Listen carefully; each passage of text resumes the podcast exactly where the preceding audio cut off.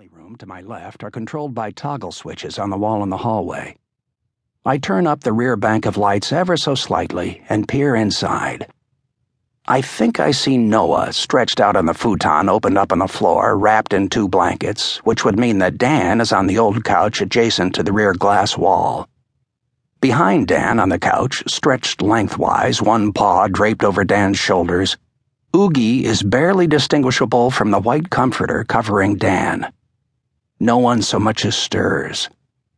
I toggle the lights back down and click them off. In the kitchen, I put cold water into the coffee maker, measure out coffee into the filter, and press the on button. The amber light comes on, the water roils, and the aroma of brewing coffee begins to waft through the air reassuringly. I turn on the radio to get a weather update that I can pass on to the boys. This radio must be at least 40 years old. It used to sit in the kitchen of the home I grew up in, and I have no idea how I have it still. The reception is poor, scratchy, and thin, as though the voices inside are being played from an old phonograph record. I return to the family room and turn on both the front and rear sets of lights halfway. This time, Oogy lifts his head and looks at me. He is still somewhat distant with sleep, but welcome shines in his eyes like candles. His tail thumps softly against the back of the couch. Smiling, I walk over to him and sit on the arm of the sofa, trace my fingers against the thickness of his neck. I touch the well of power just behind there, high on his back between his shoulders. His strength never ceases to amaze me. It seems almost incompatible with his gentle nature. Hello, doggy boy, I murmur. You're a lucky dog. You're a good doggy. You're a good boy. A good boy. Thank you for protecting the boys last night. I'm glad I don't have to worry about that anymore. I bend over him and touch my nose to a spot just behind his neck. He makes that grunting sound that signifies absolute contentment. When I lift my face from between his shoulders, he raises his head and licks my nose. In return, I nuzzle the side of his face that still has an ear.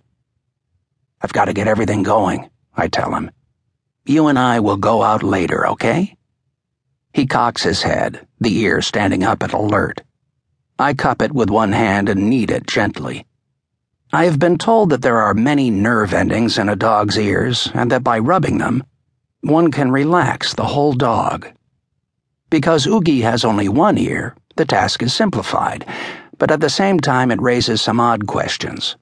Can only half of Oogy get relaxed by rubbing his remaining ear? If so, would that be his right side, the side that still has an ear? Or are dogs left eared and right eared the way humans are left and right brained, so that his right ear controls the left side of his body?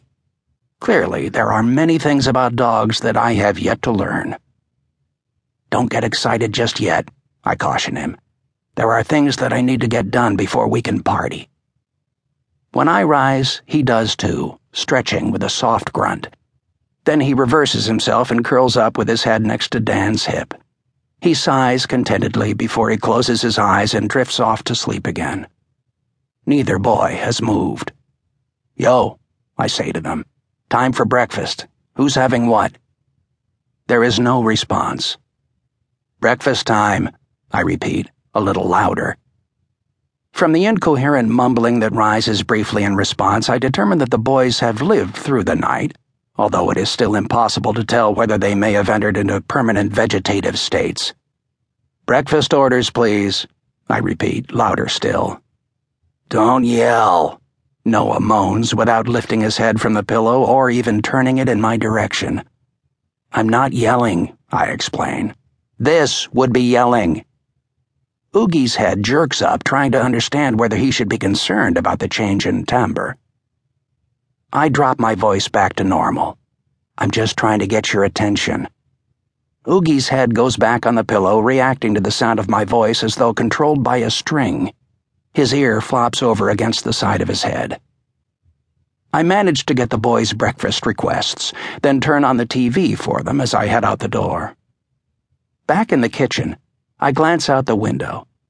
The light is dim, the sky overcast and cloudy as though freighted with rain. I put water into a pot, add some milk and a little salt.